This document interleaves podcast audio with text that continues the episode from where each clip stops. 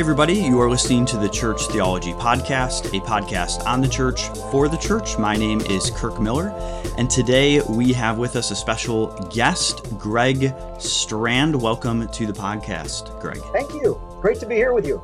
And if you're not familiar with uh, Greg Strand, uh, he is the EFCA's Executive Director of Theology and Credentialing, and he serves on the Board of Ministerial Standing as well as uh, what is called the Spiritual Heritage Committee for the EFCA. He also serves as an adjunct professor in pastoral theology at Trinity Evangelical Divinity School. And prior to these roles, he served as a pastor in uh, various local church settings. And currently, he is a member at Northfield Evangelical Free Church in Northfield, Minnesota. Uh, and if you remember uh, some time ago, I don't remember exactly when, maybe around six months ago, um, if you listen to this podcast, we did an episode uh, on the history of the EFCA. So, our church, Crossway Milwaukee, recently joined the EFCA this past spring. And so we kind of are putting together a pair of episodes on the history of the EFCA. And today we're going to be tackling the theology of the EFCA, looking specifically at the EFCA's statement of faith, EFCA standing for Evangelical Free Church of America.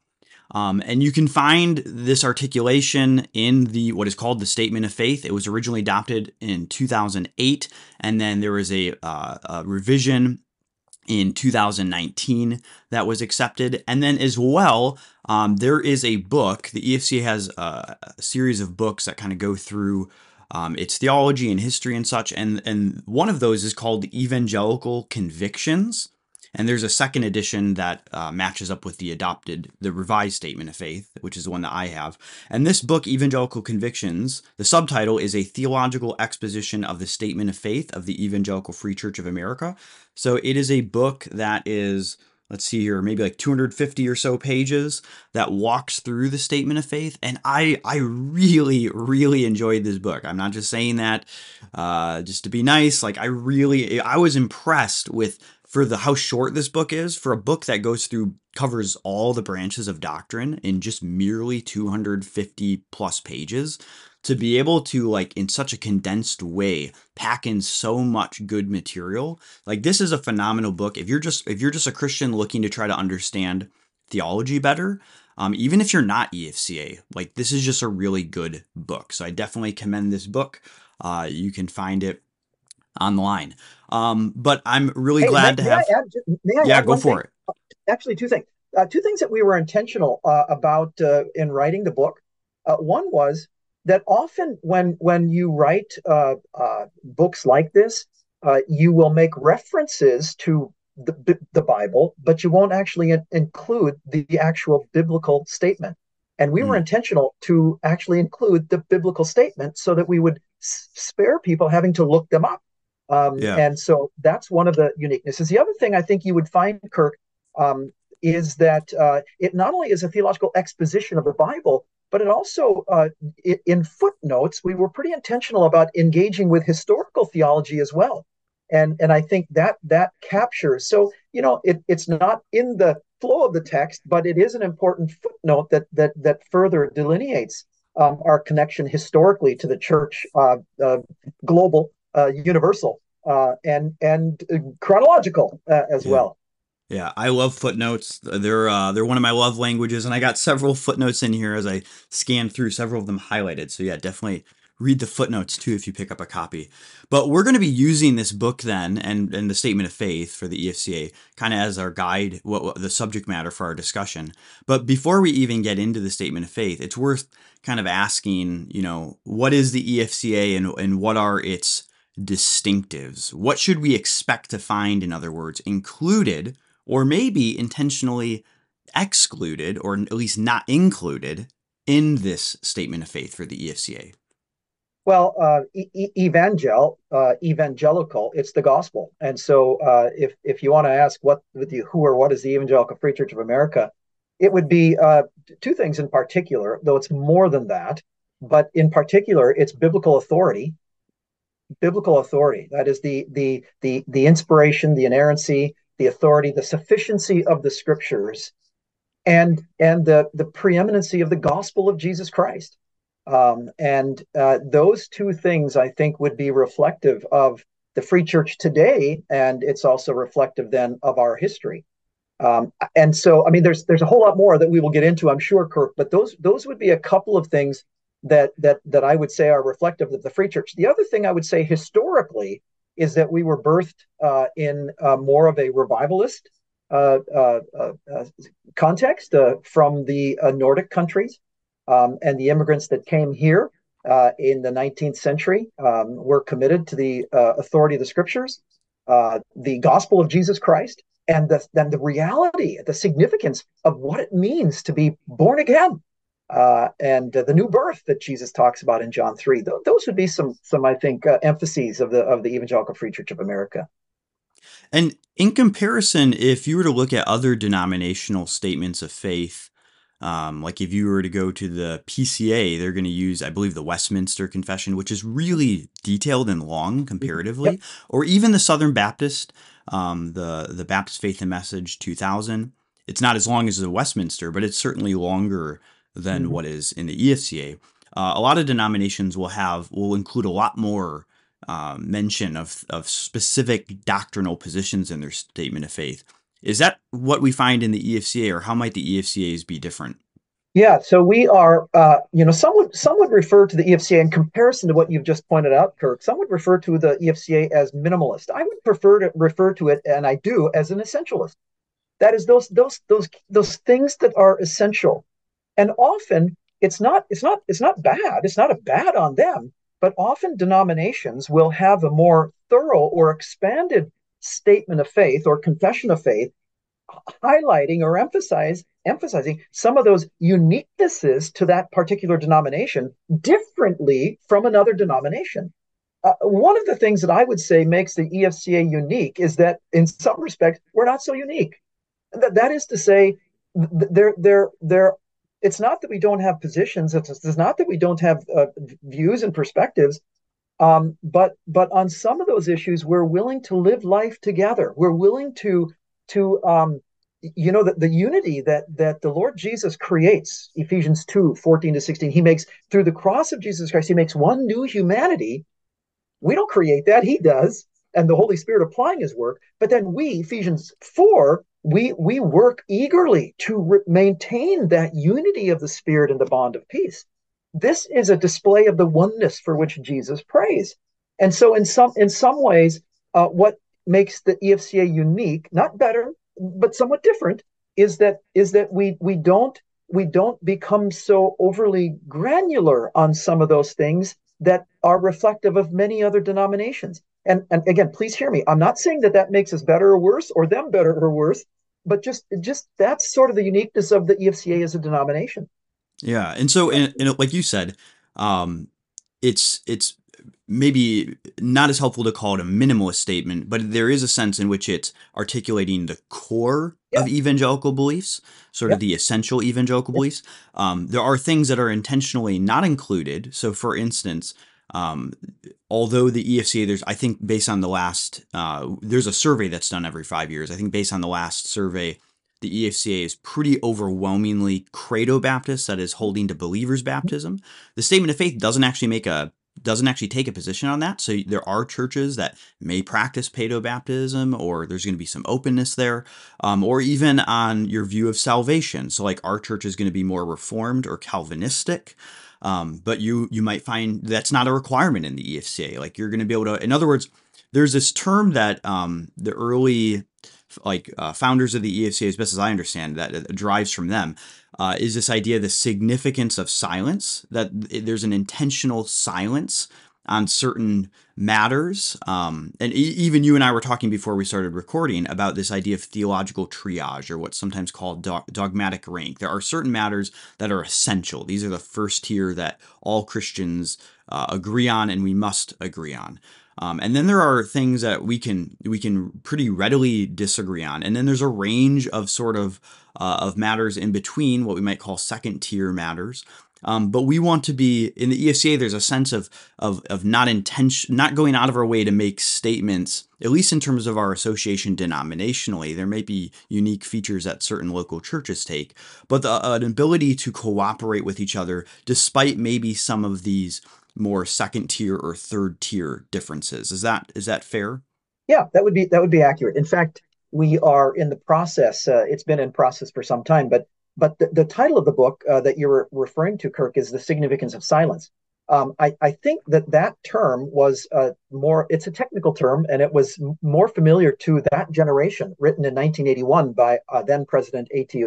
Well, he had just he had just uh, um, uh, retired, uh, but he wrote it in 1981. The significance of silence. He was president until 1976. Um, well, all that to say, the the term today, I think, is misunderstood in that people think that you have mm. to hmm. remain silent. Yeah, and like don't fact, talk about it. Yeah, exactly. But that's not what the term means. What it means is we will debate it, but we won't divide over it. Um, there, there are there are uh, go- godly evangelical believers who affirm the the inerrancy, authority of the Bible, and and and and the gospel of Jesus Christ. But but on some of those issues, there will be differences of of of, of perspective, differences of view, sometimes differences of ap- application. So it does not mean that uh, that that everyone's got to be silent about it. The other thing I'd say is this: nor does it mean everybody needs to to come to a uh, an amalgamated uh, uh, force things into a a certain mold so that everybody is compromised. Yeah, like a uh, mutt theology a, or something. Exactly, but that, that's not it. That's not it either. And so I, I think, and and that's what we're hoping to communicate and clarify in a forthcoming book uh, entitled Evangelical Unity: a de- debate but not divide uh, in the EFCA. And and that, Lord willing, uh, is uh, it's forthcoming. Uh, maybe we'll say it's imminent. How about that? Um, yeah. in light so, of our 2019 and 2008. Yeah. So we so it's also not to say that these differences aren't important. Like the difference right. between a more Wesleyan or Calvinistic view of salvation, like I would hold those are those matter. But there's an ability to say they matter, um, but they're not. They don't matter to the degree that I can't also partner with people that yep. I disagree on this. And there's yep. degrees, obviously, of partnership. And so churches, you know, like our church is going to teach from a more reformed perspective, but we're very comfortable partnering with other churches who maybe don't entirely agree with us on all those fine details. And so the EFCA is a home that's broadly evangelical in that mm-hmm. sense and intending to be broadly evangelical. Yeah. And let me let me ask you as we move to the statement of faith then specifically, yeah. how is the statement of faith structured? Um, yeah. or how how does it go about determining what it's going to focus on? Yeah. Well, I think uh, you know, if, if we were to uh, summarize it, it briefly, quite quite simply, our goal in formulating uh, this statement of faith or our statement of faith was to set forth, and I quote, sound doctrine that conforms to the glorious gospel of the blessed God, which has now been entrusted to us, which comes from First Timothy chapter 1, verses 10 and 11. And, and we believe that these essential theological convictions are vitally connected to the gospel. Um, and then we ask, well, what, what is the gospel? Well, Paul describes the good news concisely as the declaration that, once again, we'll quote scripture Christ died for our sins according to the scriptures, that he was buried, that he was raised on the third day according to the scriptures. First Corinthians 15, verses 3 and 4. And that, that, brother, is the heart of the message. Uh, but but when we proclaim then this message, we, we we say more than that, certainly not less than that, but we say more than that. And that, I think, then is the theological exposition that we then find in our statement of faith. But it's really grounded in God's redemptive history, biblical theology, with an emphasis on the gospel of Jesus Christ, culminating in Jesus Christ and, and the gospel that not only he proclaimed, but that also is about him. So it's the gospel that he, he proclaims. Uh, think of Mark chapter 1, verses 14 and 15 but it's also the gospel, 1 Corinthians 15, that is proclaimed about the Lord Jesus Christ. And it's that same gospel, dear friend, that we are not ashamed of, Romans 1:16, and transforms us.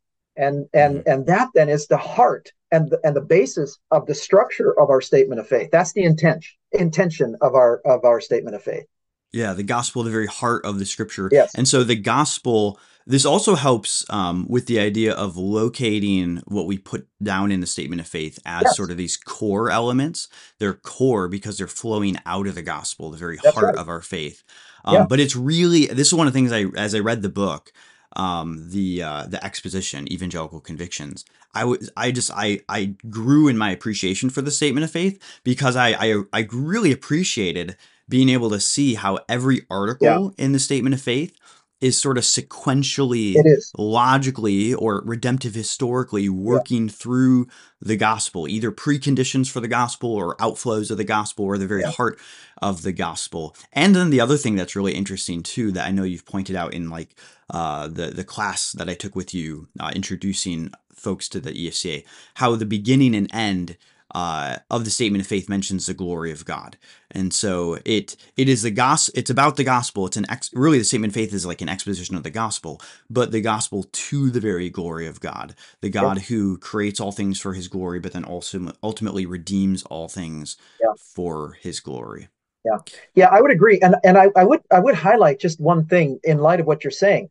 I'm I'm grateful and encouraged to hear you describe it that way because that was the intent as it was as it was uh, drafted, uh, as it was being revised in in 2004 uh, to 2008 when it was initially uh, adopted, and then uh, once again in 2019. But in 2019, the the structure was already in place. It was just the one word.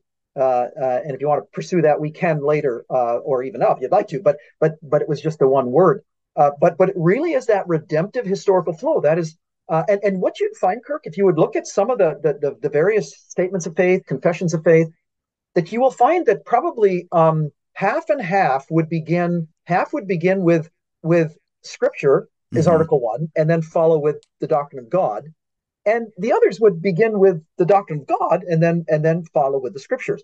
And and really it is it is a you know the principles of of, of theology would indicate god and his word go hand in hand Right. and and so god speaks. God is a speaking god. And so uh, if god does not exist he does not speak. We know nothing of god. And and and i mean so it, they go hand in hand. But we we decided in this one we determined that it, we wanted to follow uh, before in the beginning god was. He, he was even before the beginning. Hmm. And there was a there was never a time when god was not. And so we wanted to start with the doctrine of god following a biblical theology or a redemptive historical uh, a flow, uh, which is why then we reversed Articles 1 and 2 and, and began uh, our statement of faith with the doctrine of God. Yeah. Other statements, like you said, they might begin begin with scripture actually, um, because most statements of faith, like you said, all begin with this idea with Mhm. with addressing God, but some begin with scripture because that's Yeah, sort of the way, the primary way, at least, through that's which we know God. Yep, But it's interesting, nonetheless. The point being, if also too, if you're listening to this, you can go find the EFCA statement of faith on the EFCA website. Uh, I think it's efca.org. Um, but the order of the articles is intentional in other Mhm. words there's a sequence there um let me let me just let's let's kind of uh and by, oh by the way you mentioned the one word change just if anyone's wondering so in 2008 so historically the efca would have been premillennial um, and that's if you're if you're not familiar with these, these are kind of these are terms that refer to views of the end times and sort of the how the last things are going to play out there's also a lot of folks in the early EFCA that would have held to more of a pre-tribulational premillennialism, which is a specific form of premillennialism, sort of uh, dispensationalism, um, but not exclusively as the EFCA history goes on. Um, but in some ways, that was kind of like an outlier to the ethos of the EFCA, since the EFCA is uh, there's a willingness to sort of disagree on various matters that are not essential, and most people would recognize premillennialism is not uh, one of those essential features. Premillennialism is the view that there will be typically in a thousand year reign, is how it's seen, that uh, follows Christ's return. So he returns pre the millennial reign. Other views, like the one that I hold to, would be amillennialism that understands the millennial passage in Revelation as symbolic for the entire church age. And then there's postmillennialism that uh, oftentimes sees sort of a has a positive vision of of God's reign, Christ's reign, even now being realized on earth in a, in a in some form before he returns in some uh, notice notable way within society. So there's different views on that, but it, it I mean, you can kind of maybe tell us about what happened in 2019 if that's that be you think that'd be helpful? Yeah, um, we can we can do that. Uh, uh, uh you know, pr- quite briefly. When we started, some some were concerned that this is a second revision of our statement of faith. What's next? And and you know, really, um, my description of this was, and the Spiritual Heritage Committee was that this is really uh, a still a single statement of faith revision in two steps. Um, and and in many respects, uh, um, what what what we learned in the first revision is that um, the the notion of es- eschatology, particularly the millennium, just needed needed more time to discuss, more time to think, more time to ponder, more time to process. And even when the when it was adopted in 2008, the the initial revision, um, it was it was intended that it would be revisited. It, the, the, the, the, conversation, the communication, the exchanges, you could find it in the minutes of, of the conference meeting. Uh, the intent was that it, it would be revisited. Uh, well, uh, 11 years uh, later, it was revisited, and um, and it was um, uh, one word change. So it was that we believe that that in a, in a personal, bodily, and premillennial return of the Lord Jesus Christ was in 2008 and in 2019, the conference affirmed, adopted uh, one word change, uh, we believe in the personal, bodily, and glorious return of our Lord Jesus Christ. And, and, and it's not that those who affirm premillennialism would have denied that Christ's return is glorious, right? But but but they wanted to make his return uh, the, uh, the, the the temporal specificity specificity specificity, specificity of his yeah. return. Um, they wanted to make it make it clear. Um, and and that was not so unusual in light of the 19th century and John right. Nelson Darby and dispensationalism and and and some of the uh, the, the, the the early fundamentalists, but but even not all were. For example, J. Gresham Machen was not was not premillennial, but right. it, it, it became one of the the um, uh, features associated, one of the beliefs associated with it.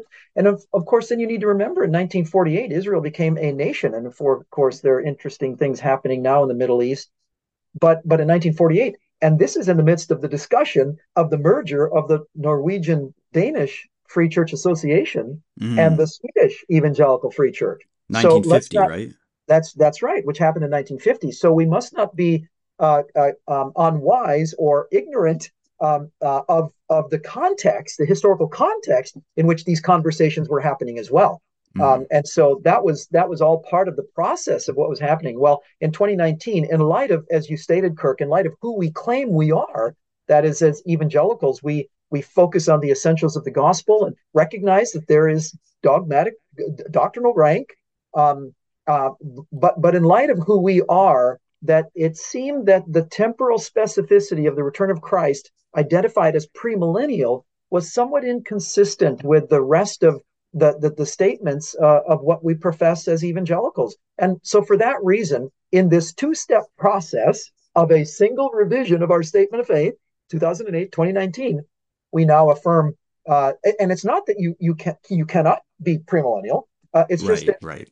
that there's breadth uh, uh, that's that's offered on differing views on the millennium.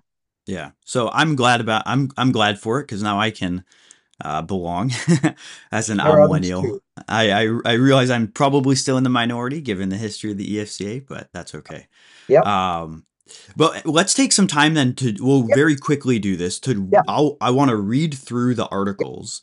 Um, and again, if, if you're listening to this, feel free if you if you're able and want, you can pull it up online. Um, but I'll read through the articles, and then Greg, if you wouldn't mind just making some brief commentary on kind of the big picture of the article, specifically how it is unpacking the gospel narrative, as we talked about how the EFCA statement of faith is an exposition of the gospel in that way. So I'll begin with Article 1, which is God. We believe in one God, creator of all things, holy, infinitely perfect, and eternally existing in a loving unity of three equally divine persons the Father, the Son, and the Holy Spirit. Having limitless knowledge and sovereign power, God has graciously purposed from eternity to redeem a people for himself and to make all things new for his glory. Well, let me just say this, and and, I, and these these will be brief because I know uh, Kirk, you're wanting to maybe expound a little bit later, but just just as we move through, we recognize that God's gospel comes from God and not not from any human source. So this message begins with God's eternal purpose to redeem a people for himself, a purpose flowing from his own nature. Hmm.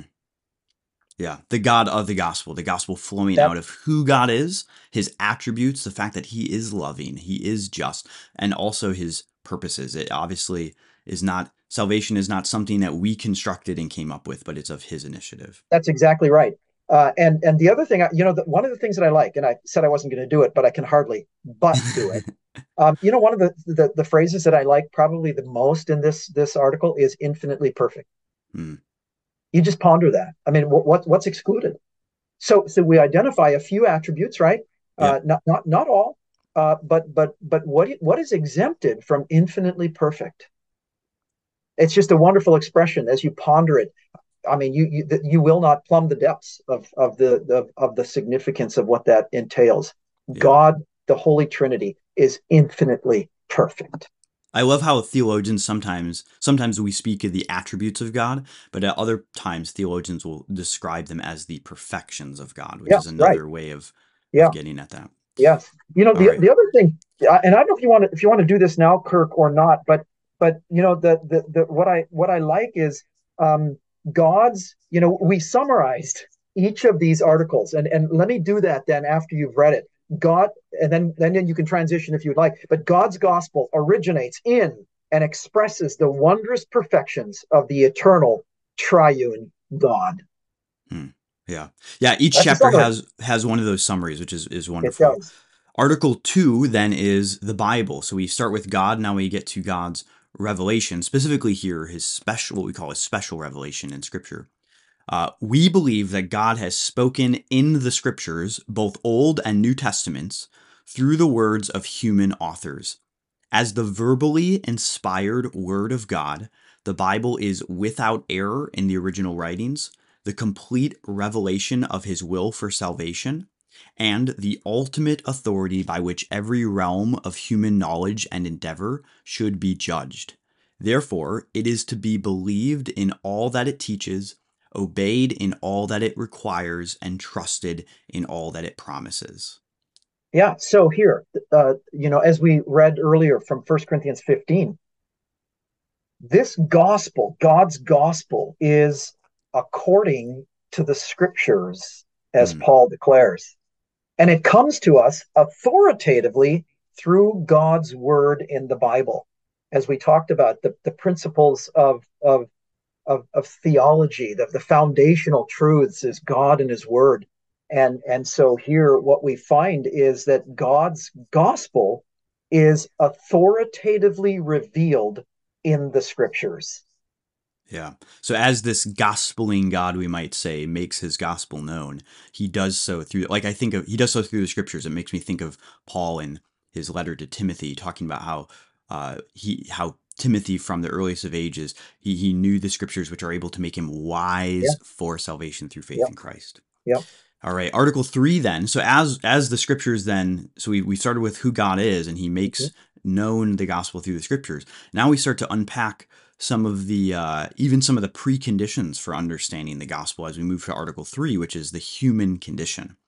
We believe that God created Adam and Eve in his image but they sinned when tempted by Satan. In union with Adam, human beings are sinners by nature and by choice, alienated from God and under his wrath. Only through God's saving work in Jesus Christ can we be rescued, reconciled, and renewed. Yeah. Um, this this states it uh, clearly. Um, you know, because it deals with uh, our sin God's gospel alone can address uh, our our our deepest need, and and that that's that's the summary. God's gospel alone addresses our our deepest our deepest need.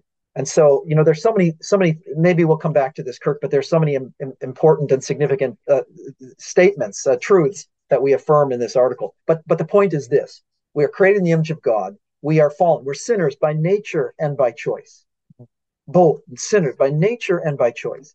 We are born in Adam.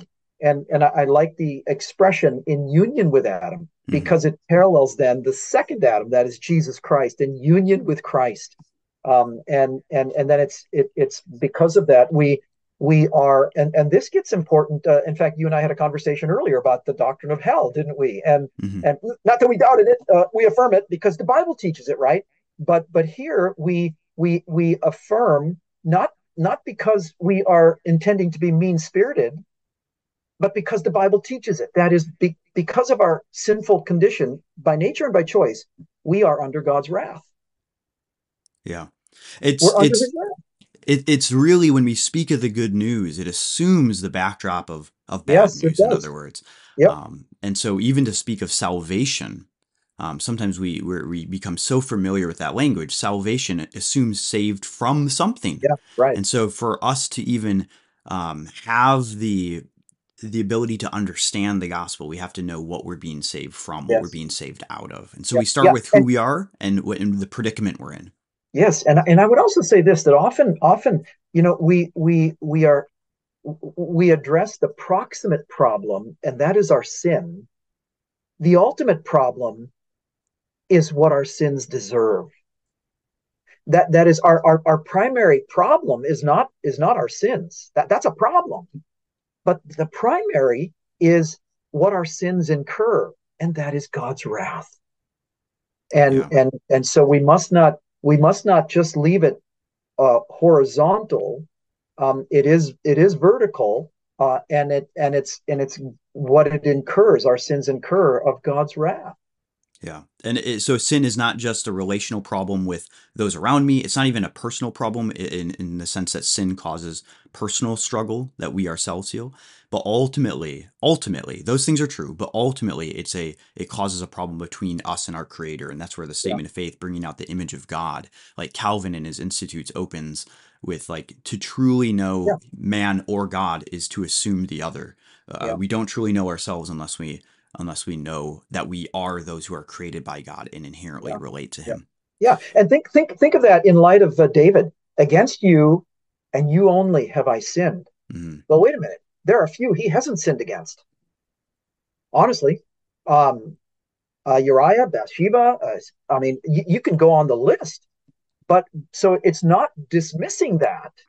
He he is recognizing at that moment that that that there's there's one primary, and that is God. And because that's been broken, virtually every other is broken as well. Um, and that's then his cry against you, you only have I sinned. So now that we have seen the bad news, um, now we move to the good news, which is the person, starting with the very person of Jesus Christ.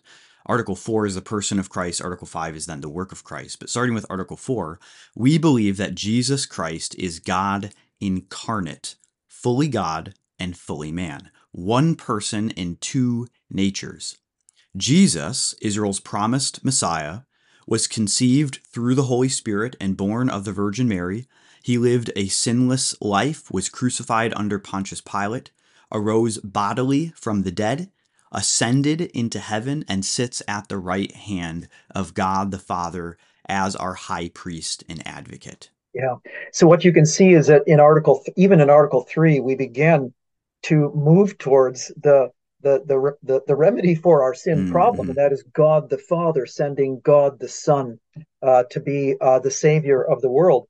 Uh, and and you'll notice as well, Kirk. Then we can talk about this later. But there are some there are a number of exclusive claims made in our statement of faith. For example, leading from Article three to Article four, only through God's saving work in Jesus Christ can we be rescued, reconciled? It's only so it's exclusive when you think of so many biblical texts. But Jesus Christ is, and again, so many rich uh, biblical and, and theological statements that that are are here. And you'll find not just biblical statements, particularly here with the doctrine of Christ or Christology, but there are also uh, statements in this particular article that that are pick that are picking up confessions and creeds from the church in the in the early centuries, and that that's very intentional. We we stand on the shoulders of giants. Uh, there is a great cloud of witnesses. Thanks be to God, there's a great cloud of witnesses that have preceded us, and we want to be faithful to to contend earnestly for the faith once for all entrusted to the saints. So what we see here in Article 4 is Jesus Christ. And and honestly, what I would what I would say is, and this is intentional as well. You you you sort of hedged a little bit, Kirk, when you were saying Articles four and Article Articles four and five, the person, the work, and then the application of the work of Christ by the Holy Spirit. So really, four to, four to, Articles four to six, we contend that this gospel is revealed in the person of Jesus Christ. That's Article four, and and not just revealed in the but, but it's accomplished through the work of Christ, Article 5, yeah, and becomes effective in and for us through the application of Christ's work by the power of the Holy Spirit. Sorry, I just covered three articles, but but but that that's it's very intentional, Kirk. Uh, yeah. Why we did that? This is the heart of the application of of the of the it's the it's it's God's uh, giving of His Son to solve the sin problem that we're under God's wrath. Yeah. And so, so the you, statement then is, I'm sorry. Go ahead. Well, what I was going to say is uh, the, the, uh, the, the, the statement then is, um, let's see, uh, God's gospel is made known supremely in the person of Jesus Christ. Yeah. Uh, yeah, you can hear you can hear the reflection of the Apostles' Creed in here. Yeah, I like you. You, you mentioned the the line the ending line of, of article 3 which hinges it's like a hinge that gets us we we we don't just we're not just left in the human condition right. that's um, right and even the idea of only through God's saving work in Christ, yep. it reminds me of the Protestant Reformation cry, "Sola, uh, sola Christus," of by Christ alone. That's that's also that's saying not we're we're saying that it's only through Jesus and not through, say, for instance, yep. Islam or Hinduism or anything else. But it also implies not through our own works, um, not through our own efforts. Yep. Um, but yeah, you see throughout the statement, we're moving you from do. salvation planned to what John Murray called salvation accomplished yep. in Jesus and then applied through the Spirit. And the person of Jesus is not an incidental matter yeah. in the accomplishment of salvation. That's why there's a whole section on the person of Christ, because he must be truly God and truly man if yeah. he is to provide a satisfying redemption on behalf of men. Yeah. Yeah, I, I would agree. Um, you know, even even the language. Uh, so you make reference to, um, you know, you you you will see references that would parallel. They're biblical, they're mm-hmm. grounded biblically, but they've been they've been re-articulated or articulated uh, in the Apostles' Creed. Um, and so it's biblical, but it's also uh, uh, crucified under Pontius Pilate. Yeah. Um, or think think of uh, Chalcedon uh, 451. Yep. Um, fully God, fully man, or truly God, truly man, one person in two natures. I mean, so you're you're, you're seeing this biblical grounding, uh, and and then uh, articulated by the early church uh, in these various uh, confessions, uh, at which time it was necessary because it, it, these truths were being undermined and they needed to be articulated. So you'll see you'll see that throughout, and particularly in in this the, the, the Jesus Christ, the, the person of Jesus Christ. By the way, just one other comment. I think you know this this this notion of Israel's promised Messiah. I think that statement probably pulls the the two testaments together better than anything else in in in our in our statement. It, it's really the, the the the hinge and the connection between the old and the new. That is that is the the, the, the promise becomes fulfilled in the person of Jesus Christ.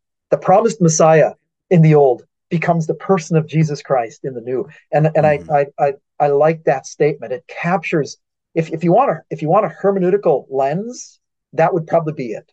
Mm-hmm. And it also goes back to Article Two, Scripture, that the gospel is rooted in the fulfillment of Scripture, namely this promised Messiah.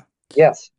Um, so that brings us to Article Five, then the actual work uh, that Christ does to accomplish salvation says, We believe that Jesus Christ, as our representative and substitute, shed his blood on the cross as the perfect, all sufficient sacrifice for our sins. His atoning death and victorious resurrection constitute the only ground for salvation. Yeah, this again is, I think, a, a beautiful statement of the truth of now the person of Christ and what Christ has done, his work. And in many ways, Kirk, uh, this this somewhat parallels God. Article one speaks. Article two, Mm. God the Son does a work, and so the the person of Christ. Then following that is the work of Christ, Mm. and so you know articles one and two, God speaks. Articles four and five, the Son dies on be on our behalf and is raised for our justification romans 4.25 and so you can see these these there is a biblical theology. There is a theologic to uh, what we've spelled out in, in in in the articles of our statement of faith. And so here we emphasize the the work of christ on on on our behalf. And and i you know there's so many things that we could emphasize here as well that he's a representative that he's a substitute that he he he needed to represent humanity the second adam but also as a substitute he needed to be perfect. He he needed to be the god man uh, uh, which he was. And and and not only is he a sacrifice but he is the perfect. I think of um you know you might yeah you will remember your, your hearers can go look at it but hapax that is the, the the word used in hebrews for the once for all the book of hebrews. And and jesus death on our behalf is the perfect once for all all sufficient sacrifice for our sins. And then you know we talk about atoning death. That is that is his propitiatory death to to turn away god's wrath uh, but also th- his victorious resurrection. Um, uh, and, and, notice once again it is the only you catch that? Mm-hmm. the only found in no other way no other way. Um, and and and so you know in some ways i i would i've heard it said before that we affirm not just not just Christus vicarius, that is, Christ dies on our behalf, but Christus victor, Christ was raised for for for our justification. Um, and and I, I like that that both of those are true. It's not one or the other. The ground is is propitiate propitiation, but there are other truths that that flow from that as well. And but the ground is is is Christ's substitutionary death on our behalf uh, turning away God's wrath, uh, propitiation, and thus our sins are carried away. They're forgiven through Christ. So, Article 6 then is the Holy Spirit, both his person, uh, but again, here it flows logically as in the application. We think of the Holy Spirit as the as the the person of the Trinity who then takes what the Father planned and what the Son accomplished, and then makes it sort of real. It causes uh, God's people to experience it, and that is what I mean there. So the article says, We believe that the Holy Spirit, in all that he does, glorifies the Lord Jesus Christ. He convicts the world of its guilt, he regenerates sinners, and in him they are baptized into union with Christ and adopted as heirs in the family of God. He also indwells, illuminates, guides, equips, and empowers believers for Christ like living and service. Yeah. So Article six, the Holy Spirit, uh, as as we had noted earlier, Articles four, five, six. This uh, is the the application of Christ's work on our behalf. It's it's the Holy Spirit, the illuminating the Scripture, the the the new birth, the regeneration that He brings through belief in in, in uh, faith in Christ. And so this is this is the application. And what we then would say in a summarizing statement uh, is God's gospel is applied by the power of the Holy Spirit. Article 7 then is the church. And, and similar to the Apostles' Creed, actually, uh, in the section in the Apostles' Creed where we believe in the Holy Spirit, it talks about the church right afterwards, mm-hmm. which is an interesting thing that I'll, I'll yeah. kind of let you get into the logic of that.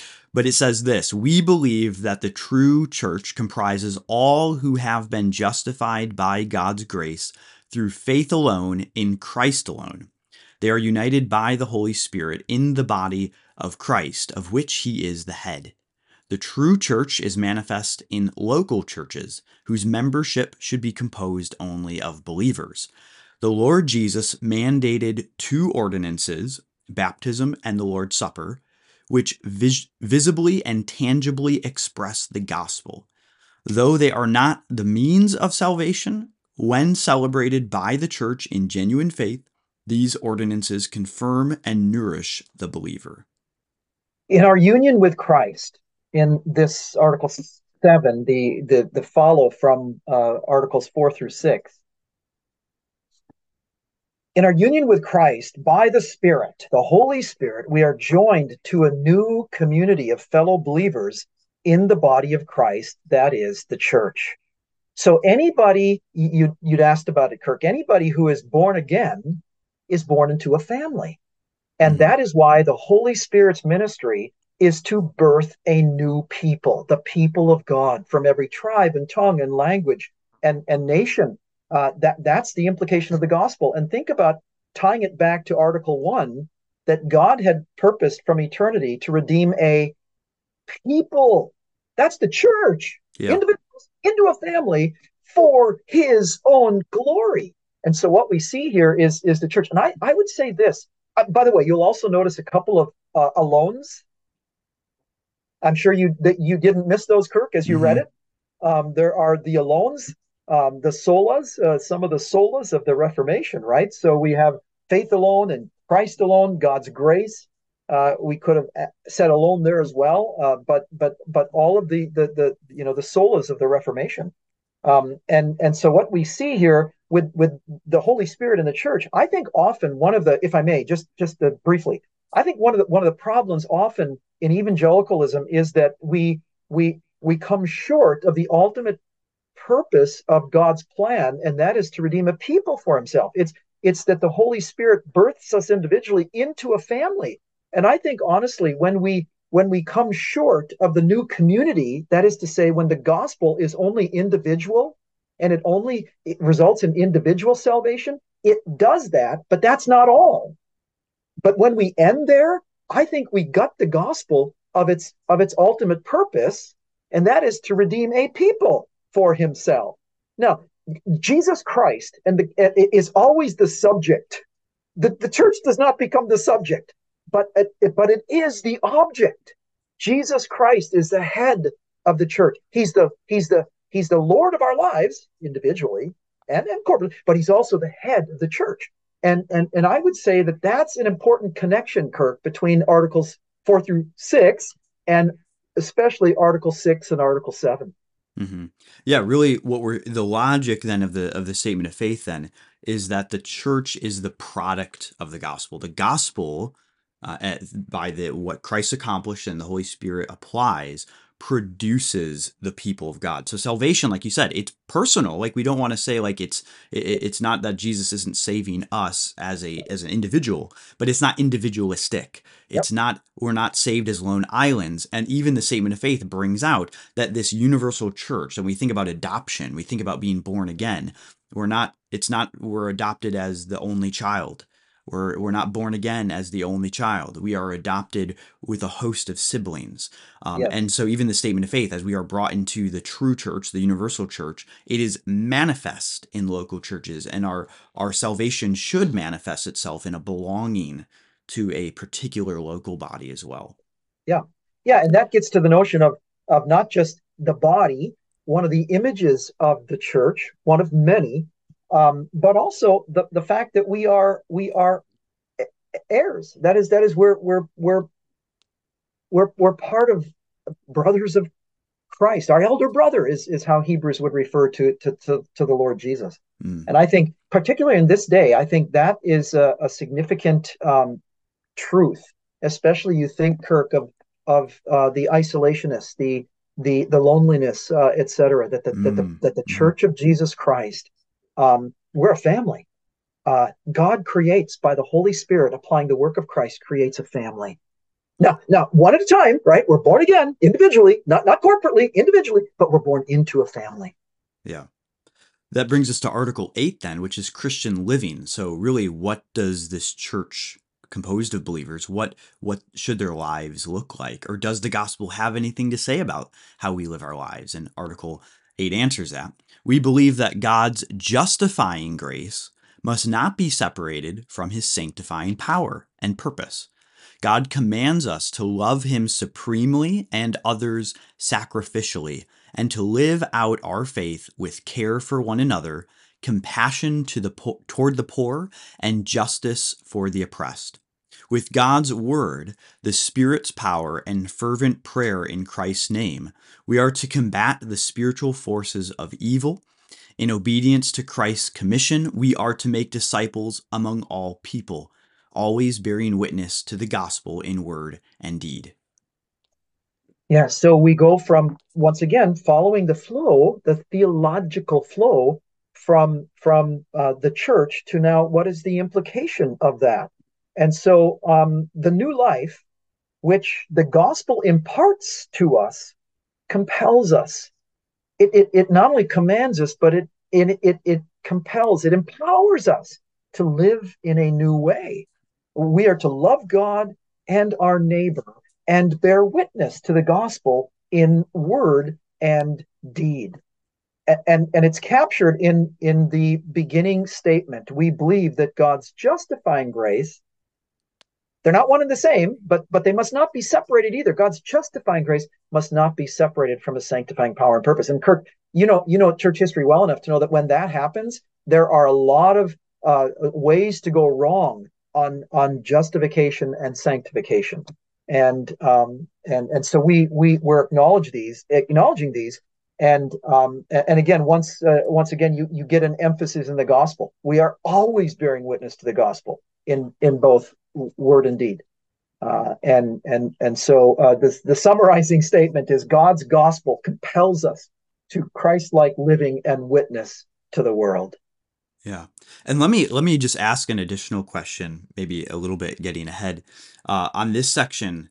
Like, why even include a section on Christian living in a statement of faith? Um, and even the mention of like caring for the poor or words like justice. There's a lot of um, as you know, there's a lot of sort of uh, brouhaha right now where there's a lot of concern over uh, maybe some folks conflating the gospel with social action or good works. But on the other hand, maybe some who want to very much separate those things. Um, concern that talk about justice is is problematic um, or inappropriate to the gospel. It seems like the EFCA here is is identifying a heritage though, where that's very much a part of the tradition. Is that these things are not meant to be divorced? I'm curious to hear you kind of elaborate on that. That that's why it was included. Um, and in fact, if you look at uh, if you look at our history, um, the Norwegian Danish Free Church Association in 1912, when they when they merged, um, they had a statement that that was similar to uh, recognizing that there's orthodoxy and there's orthopraxy. Um, y- you look at the New Testament and you find numerous, innumerable references to good works. Now, it certainly is not in reference to good works leading towards salvation. They're not meritorious, but but but they are fruit bearing. Um, they are manifestations. This this gets back to think about about the the the, the these the, the local church the, the gospel is manifested. The local church manifests the gospel in, in how they live. It's not just it's not just what they preach, but how they live life together. Mm-hmm. Um, and and we see that then in, in the New Testament. And so you you actually are validating, Kirk, wh- why I said early on that that God's justifying grace must not be separated from His sanctifying power and purpose. You see the many and varied ways in which it can go off the rails. Mm-hmm. Either that that that there that that there that that salvation is merely is merely cerebral. It's merely propositional. It's merely it's merely mental. But regeneration is more than that, is it not? Isn't the new covenant taking out a heart of stone and and, and replacing it with a heart of flesh? So mm-hmm. that Second Corinthians 5, there's a whole new act of creation. That is that is we you know, that, that which we once hated, we now love. God. That that which we we used to love, sin, we now despise and we hate. And and and so you know you, you, it, it's the orthodoxy and the orthopraxy and getting it right it's the it's the it's the root and the fruit. Um, and and and often I think we we we we so and often what you'll find, Kirk, is that you'll find that that an emphasis because of a concern of an overemphasis on one or the other, we will lean we the temptation is to lean too far in one direction at the expense of the other. Mm-hmm. There is an order. Let me say that there is an order. God's justifying grace. Yep. Must not be separate. But but but but the but the sanctifying power and purpose is not absent, dear friend. So I, I would agree with you. I think I think, and especially today, there are huge implications. And I think to some degree we need we need careful, wise thinking biblically, historically, theologically. And then and then pastoral wisdom of of of, of living it out and applying it, Christian living uh, through the power of the Holy Spirit. Yeah.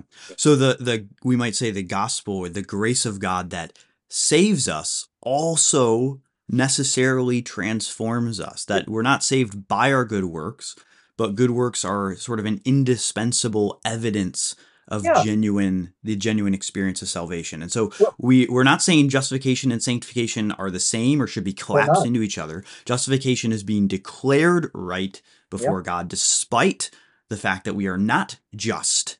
Um, it's an alien righteousness, as Luther says. That it's the as Paul says in Romans four that he God justifies the ungodly, which is a very like that's that's a kind of a mind blowing thing to say that God is is is in his courtroom giving someone the verdict of righteous despite that they in themselves are not righteous why because of what jesus has done sanctification is that ongoing transformation then that is it, we are not justified because we're transformed but sanctification then is inseparably to follow and that means on the one hand we don't want to conflate good works like social pursuing social justice with the gospel right um, but we also don't want to divorce yeah. good works and caring yeah. for our neighbor and, and and and caring for the poor as if those things are don't matter and as if they're disconnected from a, a, a true uh, the true impact of the gospel on the life the life of the church yeah so it, it would be an entailment of the gospel it's not the gospel itself yeah. But it, but it's but it's an entailment of the gospel, isn't it? So say think of you know often people will quote Ephesians two eight and nine, but but guess what follows? Verse ten. For we are his workmanship, created in Christ Jesus. Why? For good for works. good works. Yeah. Yeah. And yeah. so, um, so, so, for by grace you've been saved through faith, not, not of yourselves. I mean, so it, the, the, even there, you know, uh, Ephesians 2 8, 8 through 10 is really the, the biblical founding, grounding of what we've attempted to articulate in Article 8, Christian living. Yeah. Well, let's move to Article 9 then. This is Christ's return. So now we move to really the end of the redemptive story as we have it. Uh, here it says, We believe in the personal, bodily, and glorious. So there's the word glorious instead of what used to be premillennial, but bodily and glorious return of our Lord Jesus Christ. The coming of Christ at a time known only to God demands constant expectancy, and as our blessed hope, motivates the believer to godly living, sacrificial service, and energetic mission. Yeah. Uh, you know, to this, I would I would say, you know, the Christian living again, it it follows, doesn't it? There's a there's a flow, there's a biblical and a theological flow um, uh, in in our our uh, confession or our statement of faith, um, and you know, this this the Christian living is really our calling, Article Eight, until God's saving purpose is fulfilled in the glorious return of our Lord Jesus Christ. And and that is why, you know, notice that there's there's humility. That is, you know, no no date setting here. None. Mm-hmm. Uh, we we don't know and and and it doesn't mean that there aren't signs, but but we don't know. Um, and and to to attempt to suggest that we do is is is is unwise. Um, but but this is not this is not a passive quietist waiting. You know, even as we say here that we are to give ourselves to, to, to godly living, sacri- sacrificial service, and energetic mission. So, in other words, living our Christian lives, Article 8, awaiting the return of Christ when he returns again in power and glory, personal, bodily, we give ourselves uh, uh, faithfully uh, to to godly living and and and sacrificial service and energetic mission. That is to be the mark of Christians living between the times. Yeah.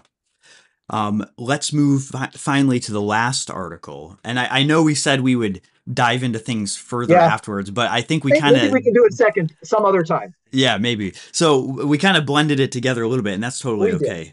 But I'm uh, so uh, sorry, I, I, can hardly but say these it's okay. Like so a lot of the questions that I had were kind of like we'll circle back are things we ended up talking yeah. about. So yeah. um, along the way that is. But Article 10 then is we we've we've sort of we, we've seen the the entire redemptive story. We come now to eternal destinies but also our response then to this message. So now the gospel is is good news but it it, it also calls a response then. It's a summons. Uh, so scripture talks about paul wanting to bring about the obedience of faith. Like there is actually there's a way we are to obey the gospel because it is a summons to believe in jesus. And so this article brings about uh, articulating those responses that one might make. We believe that God commands everyone everywhere to believe the gospel by turning to Him in repentance and receiving the Lord Jesus Christ. We believe that God will raise the dead bodily and judge the world, assigning the unbeliever to condemnation and eternal conscious punishment, and the believer to eternal blessedness and joy with the Lord in the new heaven and new earth, to the praise of his glorious grace. Amen. Yeah, uh, finally, here at the end, response and eternal destiny. Um, you know, it was more than just a uh, desire to articulate propositional truths, but if these if these are truths that God has revealed, then then uh, there's a response. There is a response, and that's what we get to here at the end. So we affirm we affirm that this coming of Christ will bring with it not only the judgment of the world, but also our bodily re- resurrection and the renewal of all things in the new heaven and the new earth. This is God's gospel, and this good news requires a response. So we are to turn to God in repentance and faith, receiving the Lord Jesus Christ as our Savior. The summarizing statement God's gospel requires a response that has eternal consequences. And you know, if I if I might just say one thing about the inclusio, that is the bookends, as you mentioned yep, early yep. on, Kirk. You know, the beginning and the end. That is, uh, we are we are deeply convinced that all theology, be, because it is truth about God, is to be doxological. That is a prayerful co- profession, a joyful declaration, an act of worship. In the end, all that we can do is offer our hearty and heartfelt affirmation of God's glorious gospel revealed in Jesus Christ. So be it. So we begin our statement of faith by declaring that in that in that, that in all that God does, he acts for his own glory, article 1. And now we conclude in a similar way to the praise of his glorious grace and then we conclude with a word in which the Bible itself concludes Amen. Hmm. Yes, it shall be so. Yeah. And not only the response of faith, but the eternal destinies at stake. Yeah. Yes. Really bringing uh, the, the, in some ways, this is a continuation of what we call eschatology, the yes, return of. Christ being the first statement of eschatology. Yep.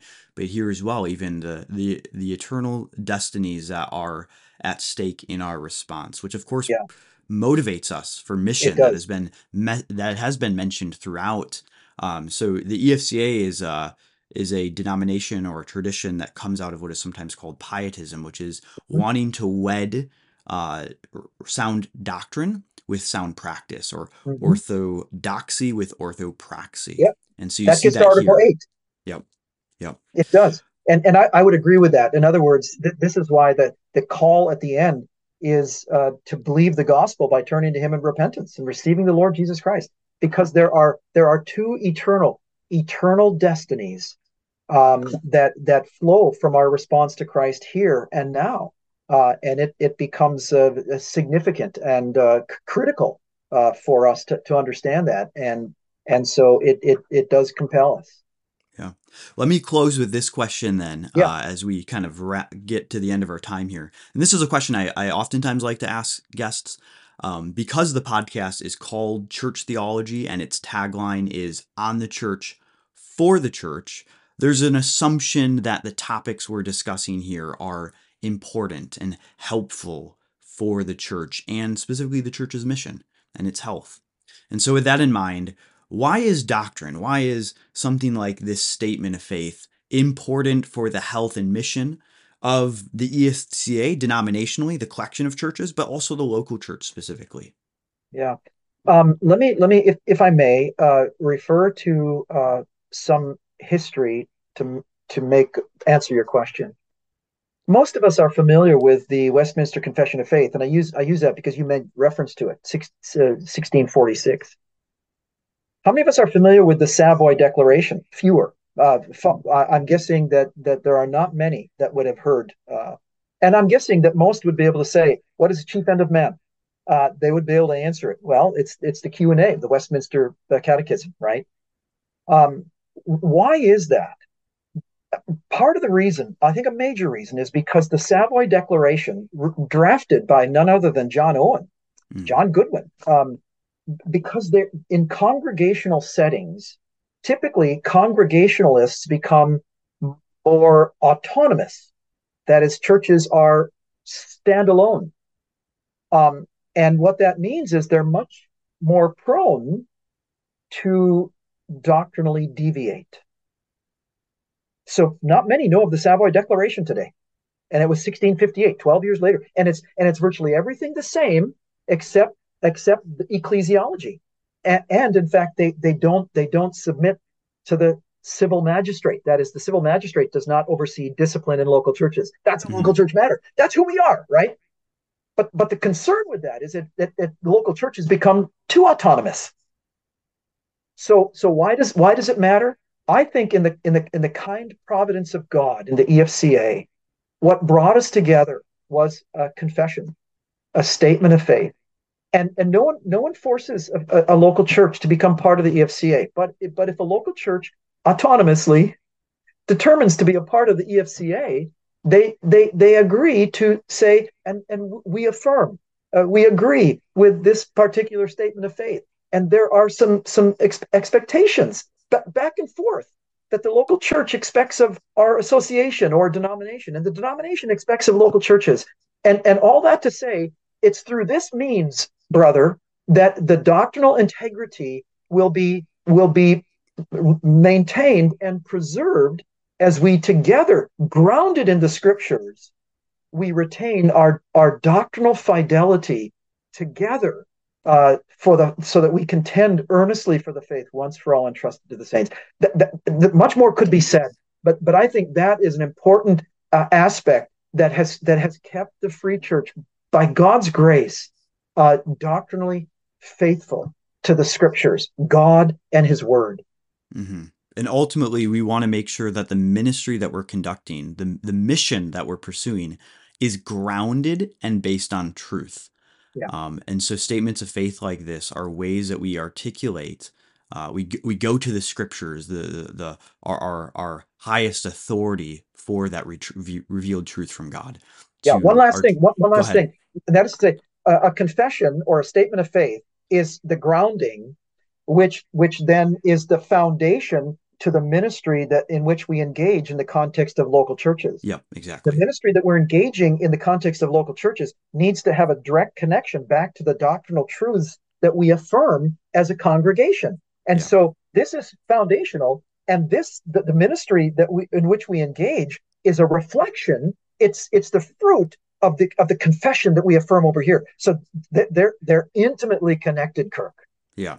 Yeah, that, that's exactly what I was getting at. Is the ministry that we do is then based. We want it yep. to be flowing out of that truth. Yes. and I, I, think of it almost like the rudder of a of a of a sailboat that that directs the entire that, that steers the entire direction of the boat. And we want that truth. If if we are believing wrong things, our ministry is inevitably, in as much as we're we are actually acting out those wrong convictions, it's inevitably yep. going to be skewed. And so we want to make sure it we're will. based on the truth. Um, the gospel is called the gospel of truth. Christians yeah. are to be deeply concerned with the truth. It's not incidental. Yep, um, and ultimately, right. it's to the glory of God. We want to get the truth right because we want to properly represent what God has done. Paul talks about if Christ is not raised, we are found to be misrepresenting God. Yeah. Um, 1 Corinthians 15. And we want to represent God well by declaring his truth and having our ministry based on his truth. Yeah. Well, thank you Amen. so much for being uh, willing to come on and talk about these things. And I hope that everyone who listened, uh, especially if you are in a church that's a part of the EFCA, you will grow in your appreciation of that. But even if not, um, even if you're a, uh, a bystander, so to say, that you can appreciate the truths that we share with you. Um, but we, we pray that this will be a blessing to you. Thanks again, Greg, for coming on. Thank you for inviting me, brother.